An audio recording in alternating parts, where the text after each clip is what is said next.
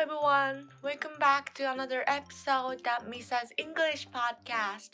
I will talk about everything Japan and myself in English and Japanese. Yesterday, a guy who seems an American came up and talked to me in Japanese. He knows Japanese, but he tried harder his best to speak Japanese. I couldn't answer the guy back in English, but I spoke in Japanese. Have you ever experienced a situation like that?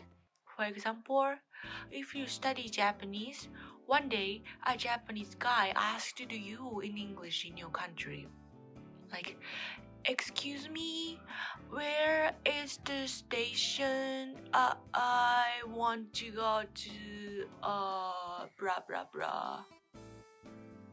And it's going to be a great opportunity to speak Japanese for you. Which language would you choose? English or Japanese? In my case, whenever someone speaks to me in English, I need to think about my answer first in my head so I can respond quickly. That's shaking my head. What am I studying English and use this podcast for? What am I doing that for? God gave me an opportunity to speak English in real life that was the best timing for me that I just started my English podcast. Just keep believing in my life as well. Go, go, go! Better luck next time. Yeah. As you know, in this podcast, I wrote sentences in English first, then I just read them. Nothing I've experienced will go to worst. I'm sure it'll come in handy someday. So I don't worry. I really don't want to regret anything next time. So I learned English phrases I wanted to say. Yup.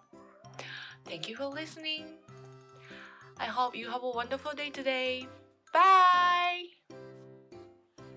やほやほ昨日の出来事を話してますよ昨日はアメリカ人の男性が私に日本語で話しかけてきたんだけど私はとっさに英語で回答ができなかったのを日本語で話しちゃったんだよねそれがちょっと心残りでああこういう時ってとっさに英語出てこないんだなってなんかちょっと落胆するというかでもでもこういうのをきっかけにああそこで言えなかった言葉どうやって言うんだろうって調べるきっかけにもなったし今後にも活かせるからあってよかったなって思う経験の一つなんだよね。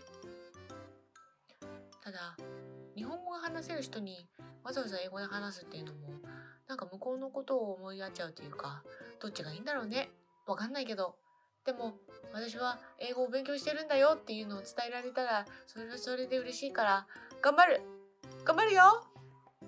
今日もいい一日を過ごそうね。じゃあね